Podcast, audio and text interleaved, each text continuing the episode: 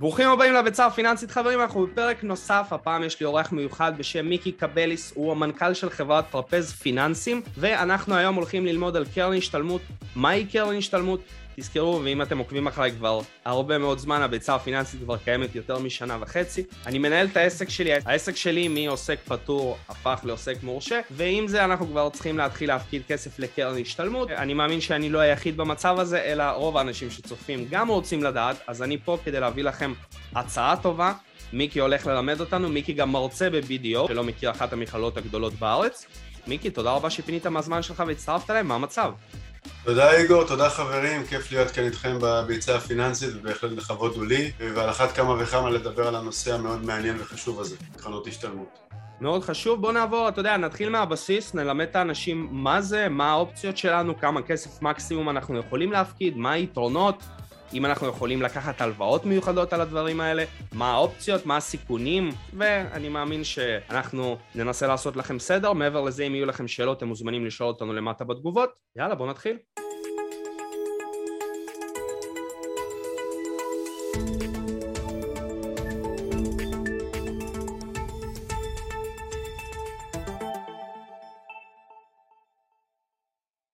אז בואו נתחיל להבין קודם כל את הבסיס, קצת היסטוריה. קרנות השתלמות התחילו בכלל כאיזשהו פתרון של ישראל בשנות החמישים והשישים לפריון המשק. בעצם היינו בתקופת הצנע, תקופה כלכלית פחות זוהרת של מדינת ישראל, וניסו לעודד את העובדים ואת הכלכלה במשק כך שתצמח ותצמח. לכל מי שלמד אי פעם כלכלה יודע שהמודל הכלכלי הנכון לצמיחה הוא להכניס שיפורים טכנולוגיים, אבל איך נכניס שיפורים טכנולוגיים בשנות החמישים? עשינו תהליך שכזה, שלחנו את המורים ללמוד וכאשר המורים הלכו והשתלמו, בעצם עשו איזושהי השתלמות מקצועית ודרכה העבירו את הידע לעובדים, למורים וכן הלאה, קיבלו בעצם את היכולת לחסוך לטובת אותה השתלמות ולקבל את החיסכון הזה פטור ממס. בעצם כל התהליך הזה של קרנות השתלמות התחיל כאיזשהו רעיון של פריון המשק במטרה לאפשר לאזרחים ובעיקר למורים לדעת לגדול ולהשתלם, עד היום יש לנו כל מיני שאריות של גמול א', גמול ב' בחלק מעובדי אה, משרדי הממשלה. שנות ה-70 העליזות הגיעו ואיתם הגורם החזק במשק באותה תקופה ההסתדרות ובאה ההסתדרות ודרשה עבור עובדיה, סליחה גם אני רוצה קרן השתלמות. אותה קרן השתלמות מקורית בעצם הייתה מאפשרת למורים לחסוך במשך שש שנים ואם היו משתמשים בכסף הזה באותם שש שנים לטובת השתלמות היו מקבלים את זה פטור ממס, אם לא בשנה השביעית הכסף הזה היה משתחרר. למה הוא היה משתחרר? מורים כידוע לכולנו, כמו בעצם סוג של שנת שמיטה, יוצאים לשנת שבתון בכל שנה שביעית, ובעצם קרן ההשתלמות מאפשרת להם להשתמש בכסף הזה לטובת הכלכלה השוטפת, התזרים, שנת השבתון, הלימודים באותה שנת שבתון וכן הלאה. כאמור ההסתדרות בשנות ה-70 רצתה את זה גם לעובדיה, ובעצם כל עובד במשק קיבל בסופו של דבר כזה שהיה זכאי לקרן השתלמות את אותה אפשרות לחסוך כספים, כאשר במשך שש השנים הראשונות הכסף הזה נעול, לאחר השנה השביעית ואילך הכסף הזה הופך להיות נזיל.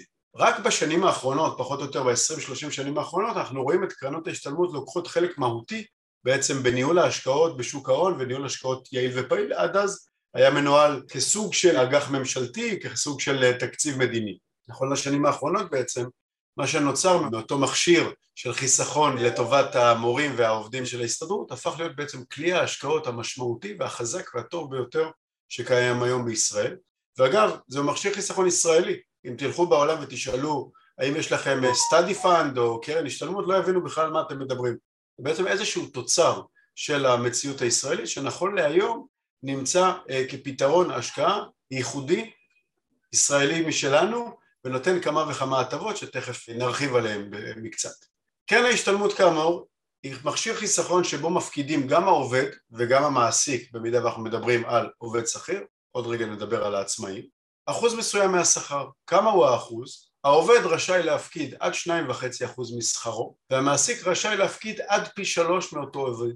זאת אומרת שהעובד יכול להפקיד מקסימום של שניים וחצי אחוזים, הוא לא חייב, אבל מקסימום של שניים וחצי אחוזים והמעסיק יכול להפקיד עד פי שלוש, כלומר עד שבעה וחצי אחוזים נוספים.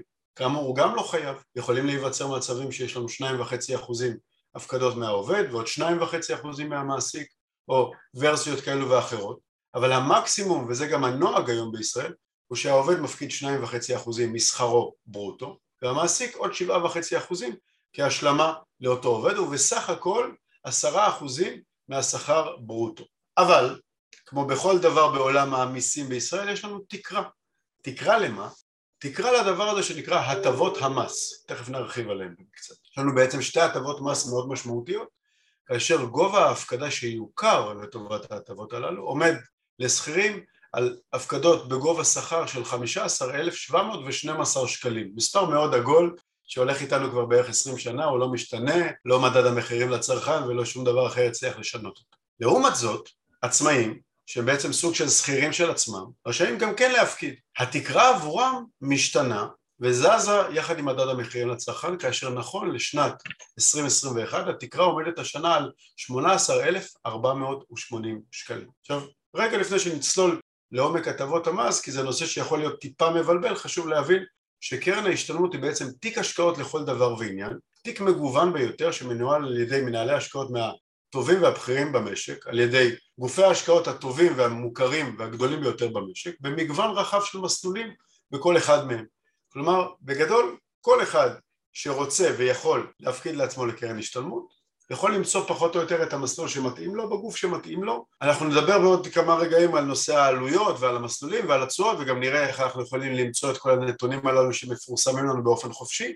אבל רגע לפני כן אני רוצה להתעכב בכמה רגעים על נושא הטבות המס. יש לנו בעצם שתי הטבות מס. הטבה אחת היא הפטור או ההכרה במס ההכנסה בעצם לעצמאים הפקדה לקרן השתלמות תוכר כהוצאה, הוצאה מוכרת, גם בעצם לשכירים אותה הפקדה, אותם שניים וחצי אחוזים שהם מפקידים, מוכרים להם כהוצאה, זאת אומרת שמס ההכנסה מתחיל אחרי שהורידו את כל אותן הפקדות ואותן ניקויים, קוראים לזה בתלוש השכר, ורק על התלוש שנותר בעצם, על הסכום שנותר, משלמים את מס ההכנסה. לעצמאים, ההפקדה לקרן השתלמות תכיר בעצם בארבעה וחצי אחוז מהשכר. כלומר, עד תקרה של 11,835 שקלים נכון לשנת המס הנוכחית, בהתאם כמובן להנחיות רואי החשבון האישי שלכם, אפשר יהיה להפקיד ולקבל הוצאה מוכרת. זאת אומרת שהחיסכון הזה שאני חוסך בו נותן לי בעצם הוצאה מוכרת. כדאי לי להפקיד, אני בעצם לא אשלם מס בשלב ההכנסה על הדבר הזה. אז זוהי ההטבה הראשונה. אם המדינה כבר נותנת, אז אני חושב שכדאי לקחת. הטבה שנייה שאני חושב שנכון להתייחס אליה היא ההטבה המשמעותית אולי יותר במונחי ההשקעות, היא הפטור ממס רווחי הון. בעצם אם נחשוב על זה לרגע, לכל השקעה שנעשה בישראל, ואגב גם בעולם, יש איזשהו מס. נשקיע בנדל"ן, יש לנו מס שבח, נשקיע בחברה או בעסק פרטי ונמשוך דיבידנדים, אז יש לנו מס מדיבידנד, ננהל חברה, אז יש לנו מס חברות, נשקיע בשוק ההון, אז יש לנו מס רווחי הון. אגב, רמת המיסים היא די דומה, ומס רווחי הון נכון להיום בישראל עומד על 25% על הרווח הריאלי. נתעכב על זה לרגע. השקעתי 100 שקלים, הניבו לי לדוגמה 4%. אחוז אחד מתוך הרווחים הללו, בהנחה ולא הייתה לנו אינפלציה, ילך כמס. למה האינפלציה חשובה פה? כי כאשר אנחנו בודקים את הנושא של מס ריאלי, אנחנו בעצם בודקים את הרווח מעל האינפלציה. זאת אומרת שאם לדוגמה הרווחתי באותה דוגמה שנתנו חמישה אחוזים, אבל האינפלציה הייתה שלושה אחוזים באותה שנה, הרווח הריאלי שלי נותר רק כשני אחוזים, עשרים וחמישה אחוזים מהרווח זה הוא רק חצי אחוז. זאת אומרת שאינפלציה בעולם שוק ההון מקטינה לנו את המס על הרווח הריאלי אבל גם מקטינה לנו בפועל את הרווח אז אנחנו מעדיפים שהאינפלציה תהיה מנוהלת ומה שנקרא בגבול הטעם הטוב. בנושא שלנו של קרן ההשתלמות המס שהיינו אמורים לשלם על הרווחים הללו על אותן השקעות ואותן רווחי הון בעצם לא ישולם. התקרה הזאת שאליה התייחסתי מקודם אותם 18,480 שקלים נכון לשנת המס הנוכחית היא התקרה שנוכל להפקיד וכל הרווחים בגינה בעצם יהיו פטורים ממס רווחי הון. אז רגע, אתם תשאלו, ואם אני מרוויח פחות, האם אני יכול להפקיד בכל זאת את התקרה של 18,480 גם אם אני עוסק קטן או זעי? אז התשובה היא בגדול כן. תוכר לכם הוצאה נמוכה יותר, בעצם על ידי הדוחות לרואי החשבון, אבל מס רווחי הון שתהיו פטורים ממנו יהיה עד גובה התקרה המלאה, זאת אומרת שכן באיזשהו מובן, ככל שאני יכול וככל שאני נזיל, כדאי לי להפקיד את התקרה הזאת, כל עוד אני רוצה לחסוך ולהשקיע את הכסף בצורה נכונה ויעילה. בעצם ככל שנסתכל על קרן השתלמות כמכשיר חיסכון והשקעה מהטובים שהיו ויהיו לנו פה בישראל, יש לנו באמת את מכשיר החיסכון האיכותי ביותר בהיבטי מיסוי שאנחנו יכולים למצוא לטווחים קצרים ובינוניים. יותר נכון לטווחים בינוניים, כי שש שנים קשה להגדיר אותו כטווח קצר. לפני שאנחנו נתקדם ואנחנו יודעים שזה מכשיר מאוד חשוב, האם יכול לקרות מצב שאני אבוא ולהגיד לעצמי, אני לא צריך, לא רוצה לפתוח קרן השתלמות? אולי יש עדיפות למשהו אחר, או שזה האופציה הטובה ביותר אם אני רוצה להפקיד תקרה מקסימלית כביכול, אם אני עצמאי או שכיר, ולשלם על זה פחות מס? אז התשובה כמובן תלויה בתכנון המס האישי של כל אחד, אבל באופן די גורף לגבי קרנות השתלמות, אני יכול לומר שב-95 ואולי אפילו ב-99 אחוזים מהמקרים, הפקדה לקרן השתלמות עדיפה על כל הפקדה לכל מכשיר חיסכון אחר, כי אין לנו היום, לא בישראל וגם לא במרבית העולם הפיננסי שאני מכיר, מכשיר השקעה וחיסכון שמניב תשואות יפהפיות ועוד מעט נראה דוגמאות לחלקם, בדמי ניהול יחסית נמוכים וגם על זה נדבר עוד מעט, כשאנחנו מקבלים את התשואה הזאת, לפחות עד התקרה, פטורה ממס, והכסף הופך להיות נזיל תוך שש שנים פחות או יותר. אין היום מכשירים שכאלה. כל מכשירי ההשקעה האחרים יהיו או נעולים לגיל פרישה, עם הרבה מאוד הטבות מס בעולם הפנסיוני כמו קרנות פנסיה, קופות גמל, אולי אפילו ביטוחי מנהלים, או לחילופין דוחי מס, אבל המס הזה ישולם בסופו של דבר בעולמות כמו פוליסות חיסכון, קופות גמל להשקעה, קרנות נאמנות, אולי אפילו קרנות סל בחלק גדול מהמקרים. אבל פטור מלא ממס בהשקעות לטווחים בינוניים של שש שנים ומעלה, אין מכשיר שכזה. ולכן קרן ההשתלמות היא כלי שכדאי לנצל, או כמו שאני אומר לכל עצמאי או עוסק מורשה, רגע אחרי שקיבלת את תעודת העוסק מורשה ושלחת בוואטסאפ המשפחתי וקיבלת את בהצלחה רבה יקר או יקרה שלנו, רוצו לפתוח לעצמכם קרן השתלמות כי זאת אחת ההטבות העיקריות הגדולות והיחידות שאנחנו נקבל בעצם כעצמאי מהמדינה ואני עצמאי לכל דבר ועניין ושווה וכדאי לנצל אותו.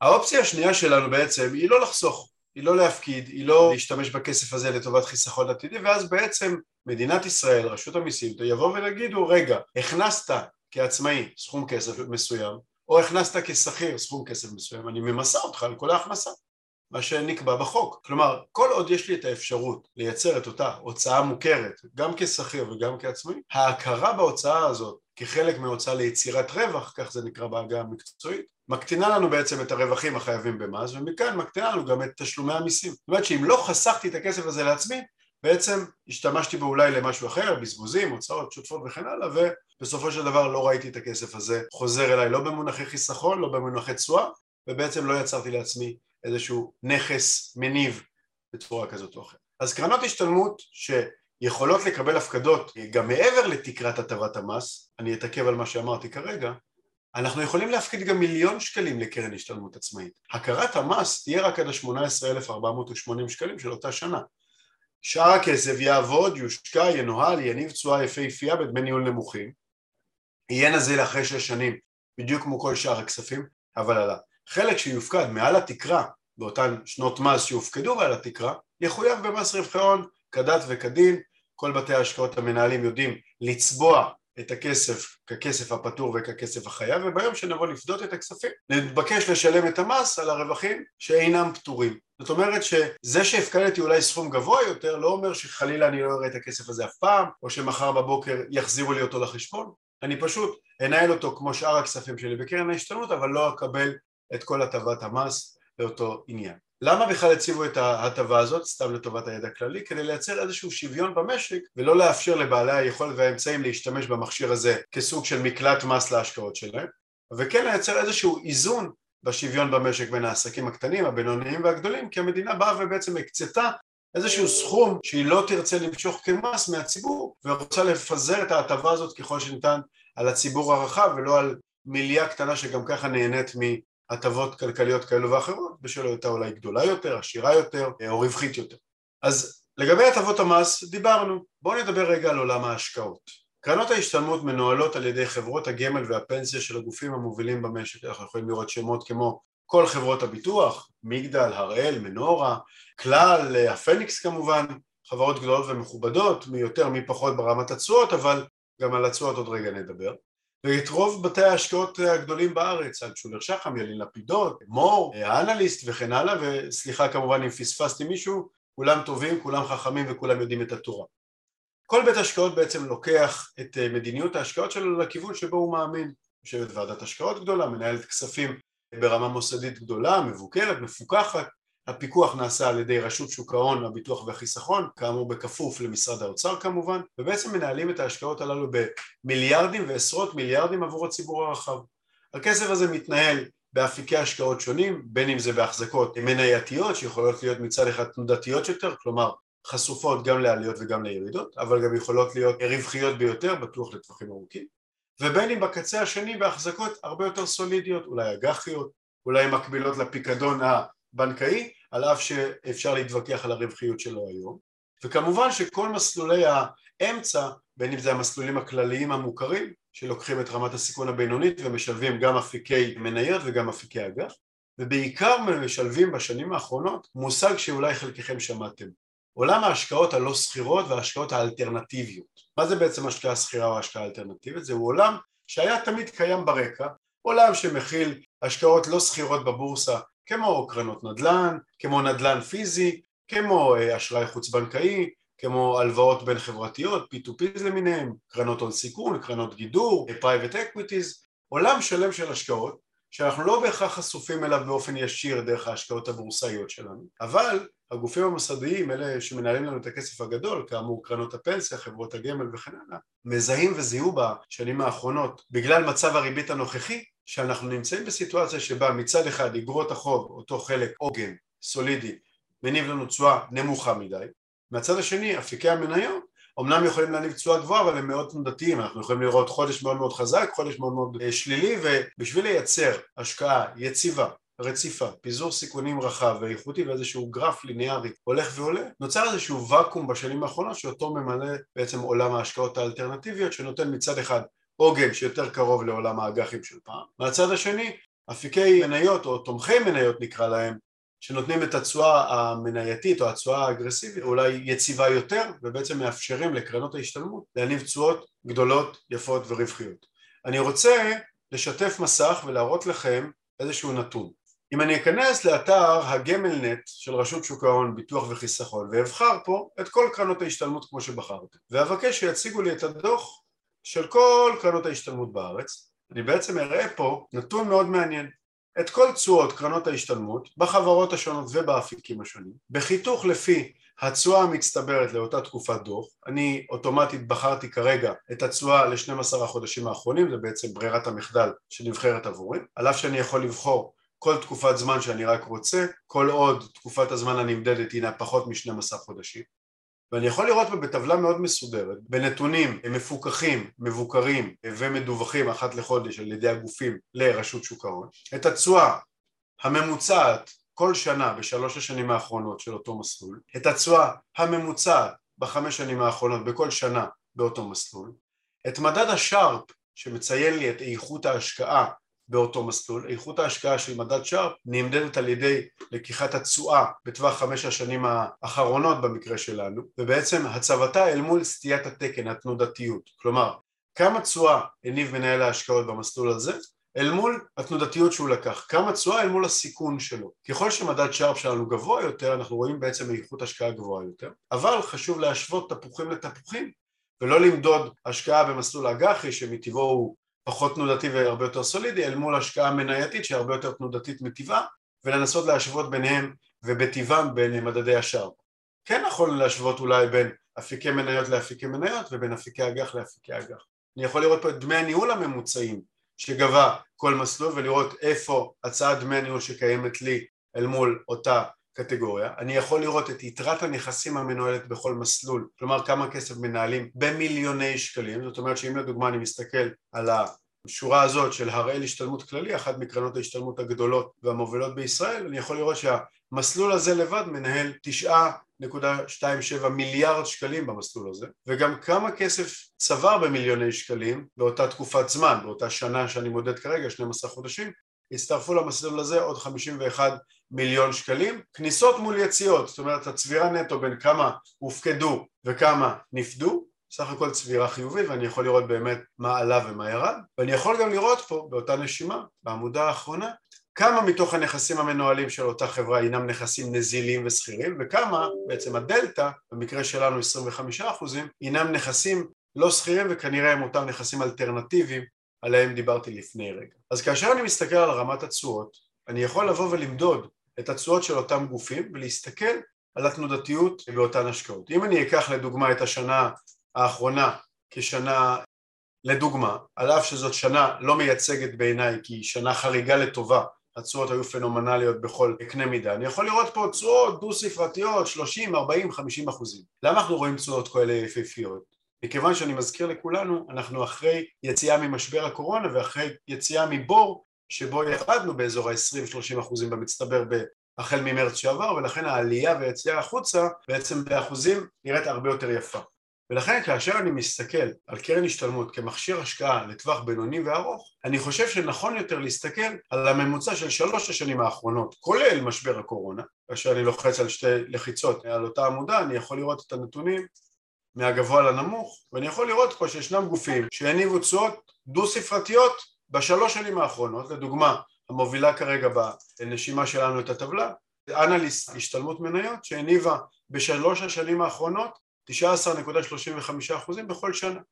אין באמור כמובן להוות המלצת השקעה כזאת או אחרת ספציפית לגבי אנליסט, אבל רק בדוגמה ובדיון שלנו על הדברים. אגב ה disclaimer הזה חשוב לי לציין שגם אני וגם טרפז, החברה שאני מנהל, גופים בעלי רישיון ולכן כל המלצה שאנחנו ממליצים לכל אחד מהלקוחות שלנו שמגיעים אלינו לנהל את השקעותיהם וכדי שניתן להם תכנון פיננסי רחב מחייב מאיתנו בעצם לבצע אפיון צרכים ספציפי ורלוונטי לפי הצרכים של כל אדם, הצרכים של המשפחה, צרכי הנזילות, המצב העסקי, הכלכלי והמשפחתי ובהחלט ייתכן מצב שעל אף התשואות היפהפיות הללו דווקא אפיק המניות המוביל לא יתאים לאחד מהמשקיעים שלנו מכיוון שהוא לא מחפש השקעה לטווחים ארוכים מדי ומכיוון שאולי הוא חשוף למניות באפיקים אחרים. טרפז כפירמת שותפים לתכנון פיננסי מתעסקת בעצם בתכנון אסטרטגיות השקעה עבור בכירים, בעלי הון, עצמאים, משפחות ועסקים שבעצם תפקידנו לבנות את כל תמהיל ההשקעות גם בצד הפיננסי, גם בצד הפנסיוני, גם בצד ניהול הסיכונים וגם בצד המיסוי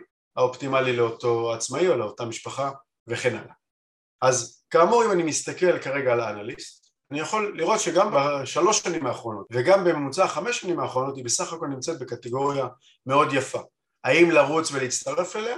לא בהכרח, יכול להיות שכאמור זה לא מתאים לכל אחד מכם, אבל בהחלט אפשר לראות שכקרן השתלמות שמשקיעה באפיקי מניות היא דוגמה טובה לגוף שמוביל בשנים האחרונות, על אף שבשנה האחרונה היו גופים טובים ממנה. כאשר אנחנו מתכננים אסטרטגיית השקעה עבור משקיע שלנו וקרן ההשתלמות היא חלק אינטגרלי מתיק ההשקעות, אנחנו בהחלט בוחנים את צורכי הנזילות של אותו אדם, בין אם זה ברמת העסק שלו ובין אם זה ברמת המשפחה והיעדים והמטרות הכלכליים, ובוחנים האם אנחנו רוצים להיות באפיקי מניות שאולי מתאימים לטווחי זמן ארוכים יותר, כמו 8, 9, 10, אולי אפילו 20 שנה, או לחילופין אנחנו רוצים לקחת סיכון נמוך יותר ולרדת ברמת הסיכון לאזורי התשואות במסלולים הכלליים שגם הם יפהפים ללא עוררין, 7-8 אחוזים לשנה ברמת סיכון בינונית, בהחלט אפשר להסתכל על זה כהשקעה מוצלחת לכל דבר ועניין. וכאמור אפשר לראות פה את דמי הניהול הממוצעים שכאמור זהו הממוצע. זה לא אומר שאלה דמי הניהול הקיימים עצמם וכמובן שאפשר למצוא הצעות דמי ניהול אופטימליות רלוונטיות וטובות לא פחות. אז עד כה דיברנו על כלי ההשקעה הזה שנקרא קרן השתלמות ככלי השקעות. אגב אפשר להיכנס ולראות ואני אבחר בכוונה דווקא את אחת הקרנות במסלול הכללי ניקח לדוגמה את קרן ההשתלמות של כלל כדי שלא תאמרו חלילה שיש לי נטייה לגוף כזה או אחר. אפשר לראות פה כאשר לחצנו על המסלול קודם כל פרטים לגבי הגורם המנהל, הגוף, מנכ"ל חברת הגמל המנהלת ופרטים נוספים. האם מוזגו לשם מסלולים כאלו ואחרים שאולי הכרנו בעבר ואת התשואות והנתונים ברמה החודשית. יותר מזה אני יכול לראות את הרכב ההשקעות ברמת האפיקים בחיתוך שנתי ואם נרצה אני יכול להגיע לפה בהשוואה של 12 החודשים האחרונים ואפילו לראות חיתוך חודשי. ממש מה קרה בחודש הדיווח האחרון אל מול חודשים קודמים לכך. אם ארד למטה לסך הכל, למה שאנחנו קוראים לו חשיפה במונחי דלתא אני יכול לראות שבשנה האחרונה במקרה שלנו קרן ההשתלמות הכללית של כלל הגדילה לאט לאט חשיפה לאפיקי המניות שלה על אף שהיה פה איזשהו שינוי בהחזקות בין יוני ליולי ואפשר לראות באמת את התגובה באפיקי המניות ואני יודע שרובכם עוקבים אחרי ביצה פיננסית כי אתם מתעניינים בחשיפות להשקעות כאלה ואחרות אפשר בהחלט לראות את החשיפות עצמן. אפשר לראות את החשיפות הללו גם במונחי כספים כמה כסף במיליוני שקלים אנחנו רואים באותה קטגוריה. זאת אומרת שאנחנו חשופים למידע רחב ומהימן, וככל שנרצה אנחנו יכולים גם להגיע להרכב ההשקעות עד רמת נייר הערך הבודד, אפשר? הנתונים הללו מפורסמים. אפשר סליחה? לדעת את זה? בוודאי, בואו אני אראה לכם. סוד ידוע בתעשייה, אם אני פותח פה לרגע את דוקטור גוגל וכותב פה כלל ברמת הנכס הבודד, אני אראה קישור, הנה.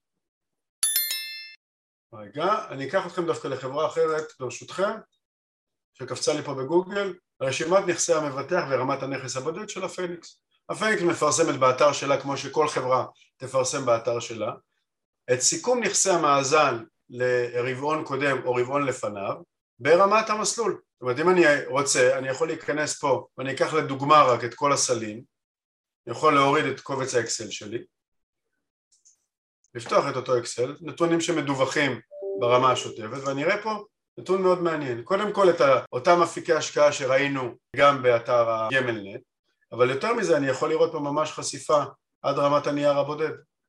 כמה הם מחזיקים בכל נייר, גם בארץ, גם בחו"ל. אתם יכולים לראות שיש פה באמת תיק השקעות מגוון, רחב, יפה, אני יכול לראות גם את ההחזקות החוליות, כמה מחזיקים בכל נייר, אני יכול לראות החזקה של האג"חים הקונצרניות, החזקות מדדיות בקרנות סל בארץ ובעולם, קרנות נאמנות, ממש להגיע לרמת הנכסים הבודדים, אני יכול לראות סטרקצ'רים ומוצרים מובנים ככל שקיימים לי, אני יכול לראות אג"חים ממשלתיות כמו האג"חים המיועדות, אג"ח חץ למיניהן, אני יכול לראות אגרות חוב לא סחירות, כאלו שלדוגמה שהונפקו ונעצרו בשלב המוסדי, כמו חברת חשמל, כמו כביש 6, אפריקה ישראל, סדרות שיצאו ובעצם נקנו ביתר שאת על ידי הגופים המוסדיים כבר בשלב ההנפקה הראשוני ולא הגיעו למסחר השוטף בבורסה, אותו כנ"ל מניות של חלק מהחברות הללו. אני יכול לראות פה ממש קרנות השקעה, אותן נכסים אלטרנטיביים עליהם דיברתי ברמת קרנות הון סיכון, קרנות הגידור, קרנות השקעה אחרות, קרנות נדל"ן, אני יכול לראות פה הלוואות, פקדונות, זכויות מקרקעין, ממש במקרה שלנו הפניקס מחזיקה אחוזים מסוימים ממש בקניונים ובנכסים פיזיים, כל זה חלק ממסלול ההשקעה שלנו. אז אני הצגתי פה את סל ההשקעות הכולל של הפניקס שכולל בין היתר את קרנות הפנסיה, ביטוחי המנהלים וקופות הגמל, אבל אני יכול כמו שראיתם להגיע ממש עד רמת מסלול ההשקעה הבודד ולראות אילו החזקות יש לי שם. האם זה באמת משנה לי? תלוי. אם אני מתעניין באמת במה מרכיבה קרן ההשתלמות שלי, תוך הבנה שאין לי יכולת השפעה על הרכב ההשקעות, אין שום בעיה, אני יכול, הכל מפורסם לי, הכל ידוע והכל חשוף. אבל אם אני רוצה לתת את כספי בידיהם הנאמנות של אחד ממנהלי ההשקעות של אותם גופים ודיברנו פה על כמה גופים כדוגמה אני בהחלט יכול למדוד את התשואות שלהם, את הביצועים שלהם בשנים האחרונות, לראות האם אני יכול לסמוך על רצף ההשקעות המוצלח שלהם בשנים האחרונות, תוך הבנה שיכול להיות שיהיו חודשים שהם לא תמיד יהיו בטופ, אבל להתאים לעצמי את קרן ההשתלמות שמתאימה לי ולצרכים שלי ולנהל אותה בצורה אופטימלית, בין אם אני שכיר ובין אם אני עצמאי. אני רוצה להוסיף עוד משפט. קרנות השתלמות נהוג להסתכל עליהן באמת כאיזשהו כסף שאולי הוא לטווח קצר.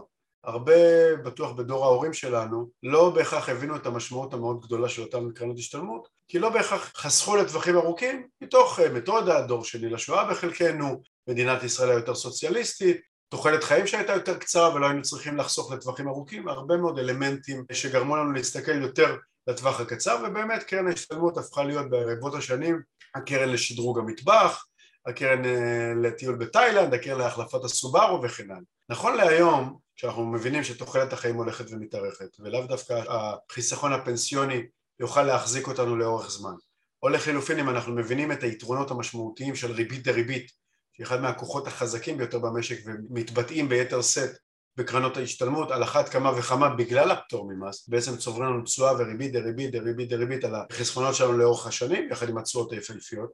אנחנו מבינים שקרן ההשתלמות יכולה להיות איזשהו תווך כלכלי איזשהו עוגן כלכלי משמעותי ולהיות סוג של הכסף האחרון או אולי הלפני האחרון שאנחנו נרצה לגעת בו אני אומר תמיד לסטודנטים שלי באקדמיה לפיננסים של BDO, שם אני משמש כראש החוג להשקעות ושוק ההון, שאנחנו בעצם מסתכלים על קרן השתלמות כמו על רגילה בצבא. את הראשונה שורפים באילת עם החבר'ה, זוג צעיר צריך את הכסף לדירה, למשכנתה, כל מיני סיבות אה, בכוח החיים, אני עוד יכול להבין את זה למרות שיש פתרונות טובים יותר ואולי נדבר עליהם עוד רגע. את השנייה לוקחים כמה ימי חופש, את השלישית מצמידים לחפשש. ככה לדעתי צריך להסתכל על קרן ההשתלמות. כאיזשהו תיק השקעות יעיל, שלא כדאי לפדות אותו אלא לצבור אותו לאורך זמן, ליהנות מהיתרון הגדול שלו בצבירת ההון, אז תבואו ותגידו לי רגע, אבל למה אני חוסך את כל זה אם אני לא יכול להשתמש בו? אז קודם כל אני כן יכול להשתמש בו.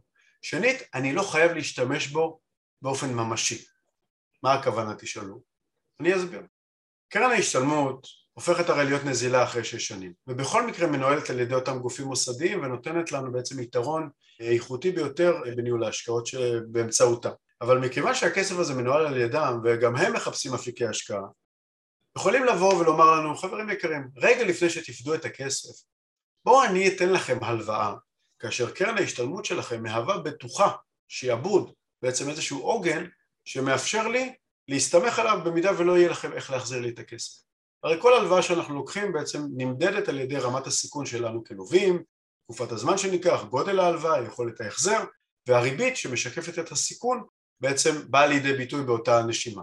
כאשר אני לוקח הלוואה על בסיס כסף נזיל, קרן השתלמות בדוגמה שלנו, מאותו גוף מוסדי מנהל, אותו גוף בא ואומר רגע, אם אני אתן לדוגמה לאיגור הלוואה על קרן ההשתלמות שלו שעומדת היום לדוגמה שלנו על מאה אלף שקלים והיא נזילה, איזה סיכון יש לי שהוא לא יחזיר את הכסף? יש סיכוי, אבל הסיכוי הוא נמוך כי הכסף שלו בסופו של דבר אצלי ואם הוא חותם לי במסמכי ההלוואה שהוא מאפשר לי במידת הצורך, אני לא רוצה את זה אבל במידת הצורך להשתמש בכספים בקרן ההשתלמות הקיימת שלו לפרוע את אותה הלוואה אני יכול בעצם לתת לו הלוואה בריבית מאוד נמוכה. ובאמת אנחנו רואים בשנה, שנתיים, שלוש האחרונות הרבה מאוד אה, משקיעים שמשתמשים בקרנות ההשתלמות שלהם ובמכשירים נזילים אחרים כחלק מעוגן ההשקעה שלהם ובעצם מתמנפים בצורה מושכלת על ידי אותן קרנות השתלמות. אז אם ניקח את איגור כדוגמה ואת אותם מאה אלף שקלים בקרן ההשתלמות שלו אותם מאה אלף שקלים מניבים לו בשוק ההון ברמת הסיכון הבינונית נאמר 7, 8, 9 אחוזים בממוצע שנתי כמו שאנחנו רואים בשנים האחרונות בממוצע לאורך זמן כמובן. ונאמר וירצה לקחת הלוואה.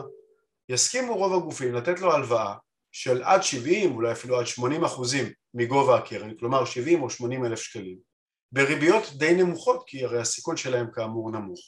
הריביות מגיעות היום לסכומים של פריים מינוס חצי. פריים למי שלא מכיר זוהי ריבית בנק ישראל ועוד מרווח קבוע של אחוז וחצי. כלומר אם ריבית בנק ישראל היום עומדת על 0.1 אחוזים פריים היום נמצא באזור ה-1.6 אחוזים. אז פריים מינוס חצי עומד על אחוז נקודה אחד. זאת אומרת שאם עכשיו איגור רוצה לקחת הלוואה יכול להמשיך להשקיע את המאה אלף שקלים שלו ולהניב עליהם את התשואה של קרן ההשתלמות כאמור שישה, שבעה, שמונה אולי יותר אחוזים ברמות הסיכון הבינוניות לקבל הלוואה של 70-80 אלף שקלים, לשלם עליהם ריבית של 1.1 אחוזים בדוגמה שלנו ולהשקיע גם אותם או להשתמש בהם לגישור או לעשות איתם כל מה שהוא רואה לנכון. אותה הלוואה מקרן השתלמות במרבית המקרים גם מתאפשרת על ידי אחד משני מסלולים או מסלול מסוג שפיצר, הכוונה היא למסלול שבו אני מחזיר גם את הריבית וגם את הקרן כל תקופה, או במסלול מסוג גרייס שבו אני בעצם משלם רק את הריבית ואת הקרן בסוף התקופה. תקופות ההלוואה יכולות להיות שונות, אפשר לקחת הלוואות לתקופות של שלוש שנים, חמש שנים ואפילו שבע שנים בהתאם למדיניות של אותם גופים באותו טווח זמן כך שאפשר למצוא היום בעצם את תנאי ההלוואה האופטימליים ואת קרנות ההשתלמות האופטימליים בהתאם לצורך בעצם של כל אחד. המדיניות של ההלוואות משתנה אחת לתקופה לכן זה הם לא נתונים קבועים וידועים וכאשר אנחנו בעצם בונים אסטרטגיית השקעה ומינוף למשקיעים שלנו כאן בטרפז אנחנו בעצם לוקחים את האלמנטים של קרנות ההשתלמות הטובות שמניבות את התשואות האופטימליות בעלויות ההוגנות ביותר והרלוונטיות ביותר עם תנאי ההלוואה האופטימליים שמתאימים לאותו משקיע. ואז אני יכול להשתמש באפשרויות הללו בין היתר אולי לסגור משכנתה אם אני רוצה אולי להשקיע בנוסף ולהגדיל את ה-ROI שלי, את ה-return on investment לפזר סיכונים, להגדיל את אפשרויות הגיוון והפיזור שלי אבל חשוב לומר לגבי הלוואות הלוואה זה משהו שצריך לקחת בצורה מושכלת ומותאמת ליכולת ההחזר זה לא שאני חלילה ממליץ פה לכל אחד בוא תיקח הלוואה ותשקיע ותיקח הלוואה. מינוף הוא דבר שיש בו אלמנט של סיכון וצריך לתכנן אותו בצורה נכונה מול גורם מקצועי, בעל רישיון, כדי לדעת שאנחנו לא עושים פה איזשהו מהלך שיכול לפגוע בנו. צריך להתאים את זה ליכולת התזרים, להשאיר איזשהו עודף תזרימי בהתנהלות השוטפת, לא להיחנק מהדבר הזה. הכי קל לתכנן אפשרות השקעה שבאקסל נראית מדהימה, אבל אז המציאות באה וחונקת אותנו וביום יום אנחנו לא מצליחים לסגור את החודש. אז צריך לקחת את כל נושא ההלוואות הזה בערבון אה, נכון ומוגבל בהתאם ליכולת של כל אדם ואדם. אז עד כה דיברנו על קרנות ההשתלמות, על ההיסטוריה שלהם ועל האפשרויות שלהם, דיברנו על יכולת ההשקעה ופיזור הסיכונים הרחב במסלולים השונים ועל הגופים השונים ועל בעצם על יכולת שלנו לראות באמת במה הם משקיעים ובאיזה צורות. דיברנו על אפשרויות ההלוואה, דיברנו גם על דמי הניהול שהיום אפשר למצוא אותם ברמות שנעות סדר גודל של בין 0.8% כדמי ניהול גבוהים יחסית, תלוי במסלולים, עד 0. אפילו חצי אחוז ואולי נמוך מכך, תלוי באיזה גוף הלכנו, אנחנו יכולים למצוא גם מכשירי השקעה קצת יותר מורכבים על בסיס קרנות השתלמות שיכולות לעלות קצת יותר אבל לדעתי הן אכן שוות את המחיר. לא דיברנו על היכולת שלנו להתנייד בתוך הדבר הזה. קרנות השתלמות כמכשיר חיסכון והשקעה יכולות לעבור בין גופי השקעות, כלומר לנייד את הכסף מגוף לגוף ולעבור בין מסלולי השקעה ללא אירועי מס וללא עלויות. אם אני משווה את זה לעולם ההשקעות השכיר הבורסאי, אז אני בעצם מוצא את עצמי משתמש במכשיר השקעה שאולי מישהו אחר מנהל אותו, אבל אני יכול לווסת את רמות הסיכון בהתאם לצורך שלי ללא עלויות וללא אירועי מס. כלומר, אני יכול להשקיע לטווח ארוך באפיקי מניות כאלו ואחרים, אגב אני יכול למצוא גם מסלולים עוקבי מדדים כמו ה-S&P 500 ואחרים, ואני יכול עם הזמן ככל שאני מתקרב למועד השימוש בכספים להקטין את הסיכונים שלי, בין אם זה לשנות את המסלול באותו גוף, בין אם זה לעבור לגוף במסלול סיכון נמוך יותר ואיכותי יותר בניהולו, ובעצם לנתב ולנייד ולנהל את ההתנהלות הפיננסית הכלכלית שלי באמצעות אותן קרנות השתלמות באופן יעיל, מקצועי ונכון. ובעצם כל מגוון האפשרויות הקיים מאפשר לי כאמור לפעול באיזה צורה שאני בא ובוחר. אני אולי הייתי צריך להציג את עצמי קצת יותר לעומק בהתחלה, למי שלא מכיר, שמי מיקי קבליס, אני אה, מנכ"ל טרפז פיננסים, פירמת שותפים לתכנון פיננסי וכאמור מנהלת ללקוחות אסטרטגיות השקעה ובניית תוכניות פיננסיות כעצמאים, שכירים, בעלי שליטה, תאגידים, אה, עמותות. אני בעל תואר שני במימון וחשבונאות, תואר ראשון בכלכלה וניהול, מחזיק בשני רישיונות מטעם משרד האוצר ורשות ניירות ערך לניהול ותכנון השקעות ופנסיוני. התחלתי את דרכי בחדרי המסחר של אחת מקבוצות הביטוח, משם עברתי לבית ההשקעות פסגות לעולם של ניהול תיקי השקעות, גמל, פנסיה וכן הלאה. ב-2013 מוניתי להיות סמנכ"ל ההשקעות והפיננסים של קבוצת שקל, אחת מקבוצות הביטוח הגדולות בישראל, וב-2017 הקמתי יחד עם שותפיי את טרפז פיננסים כפירמת שותפים לתכנון פיננסי ופנסיוני. אני מחזיק גם בכובע של ראש החוג להשקעות ושוק ההון באקדמיה לפיננסים של BDO, ובין היתר משמש כמנטור מקצועי במועדון שוק ההון של אוניברסיטת תל אביב, אוניברסיטת בן גוריון, שנים קודמות גם בבינתחומי, אנחנו בשיח גם עם גופים פיננסיים מאוניברסיטאות אחרות ומרצה בין היתר במשרד הכלכלה, בנק ישראל, משרד הביטחון ומשתדל ליהנות מכל רגע. וכיף לי להיות כאן איתכם אני אפילו חושב שאני אשאיר את זה בסוף כי אנשים קיבלו כל כך הרבה תוכן ואז הם מגיעים בסוף ויודעים מי אתה וגם אשאיר כמובן פרטים למטה כדי שאתם תוכלו ליצור קשר אני אגיד שאני העברתי את הקרן השתלמות שלי למיקי. אני את מיקי הכרתי דרך שי בדיחי, שגם מופיע פה בערוץ. עשינו איתו פרק, מי שלא מכיר את שי הוא המנהל של ידע שווה כסף, שזו קבוצה מאוד גדולה בפייסבוק. עשינו פרק על סוגי חסכונות. עכשיו מיקי הגיע והתחיל לדבר על קרן השתלמות ונראה לי סגר לכם את כל הפינות שאתם צריכים לדעת, ככה גם תהיה הכותרת של הסרטון, כל מה שאתם צריכים לדעת על קרן השתלמות. אני מנהל את הקרן השתלמות שלי בטרפז פיננסים, אני קיבלתי הצעה מאוד מאוד טובה. אני אשאיר לכם לינק כדי שאתם תוכלו לראות את כל הפירוט הצעות שיש לחברה להציע. מעבר לזה, אם יהיה לכם שאלות, אתם מוזמנים לדבר איתי. כל הלינקים יהיו למטה. אני מאוד מקווה שנהנתם. מיקי, תודה רבה על הזמן שלך. בשמחה רבה. חברים, תנצלו את סוף השנה, זה בשבילכם. הפרק הזה, כן, בשבילכם, לקראת סוף השנה, מאוד מאוד חשוב. מאוד מקווה שנהנתם, תודה רבה על ההאזנה. מיקי, אנחנו נתראה. כיף, תודה רבה שהזמנת אותי. תודה לכם חברים. Thank you.